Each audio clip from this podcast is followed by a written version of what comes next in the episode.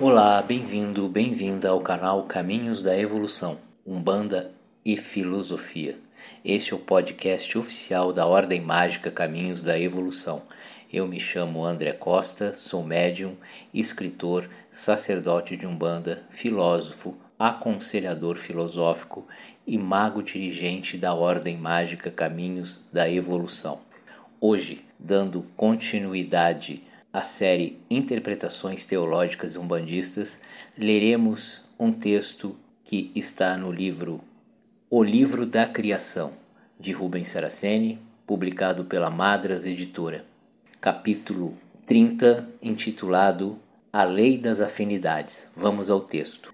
Esta lei divina regula as ligações mentais e espirituais estabelecidas o tempo todo pelos espíritos e pelas pessoas.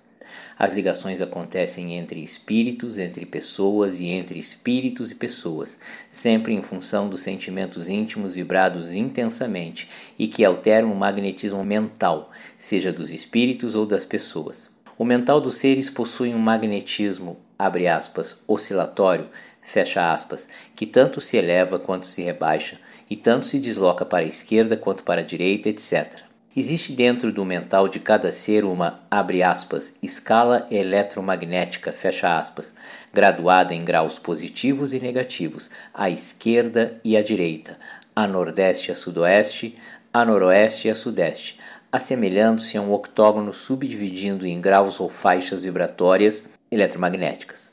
São denominadas eletromagnéticas justamente porque, se o magnetismo oscila para cima, ele coloca automaticamente o ser em sintonia vibratória com a esfera e a faixa vibratória espiritual humana correspondente.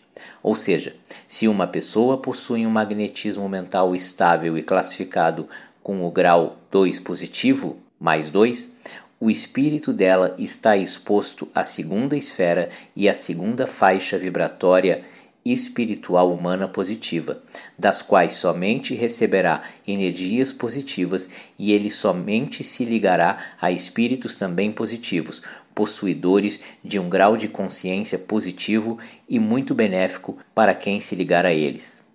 Mas se a pessoa oscilar para baixo e cristalizar seu magnetismo mental no grau 2 negativo, menos 2, então entrará automaticamente em sintonia vibratória com a segunda esfera e com a segunda faixa vibratória humana negativa e ficará exposta ao que nelas existe e que lhe são prejudiciais, porque a carga energética que receberá será negativa, assim como também serão negativas as ligações que se estabelecem automaticamente com os espíritos que regrediram ao grau vibratório mental menos 2. Esses exemplos descritos são para mostrar o que acontece com as pessoas e os espíritos que deixam de ser amparados pelos princípios divinos após o desenvolvimento de um estado de consciência negativo.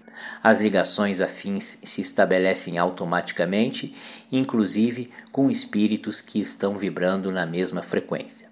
Este foi o texto intitulado A Lei das Afinidades que é o capítulo 30 da obra O Livro da Criação, de Rubens Saraceni, inspirado por Pai Benedito de Aruanda, publicado em 2014 pela Madras Editora, páginas 225 e 226. É um texto para ser lido, escutado, relido e reescutado.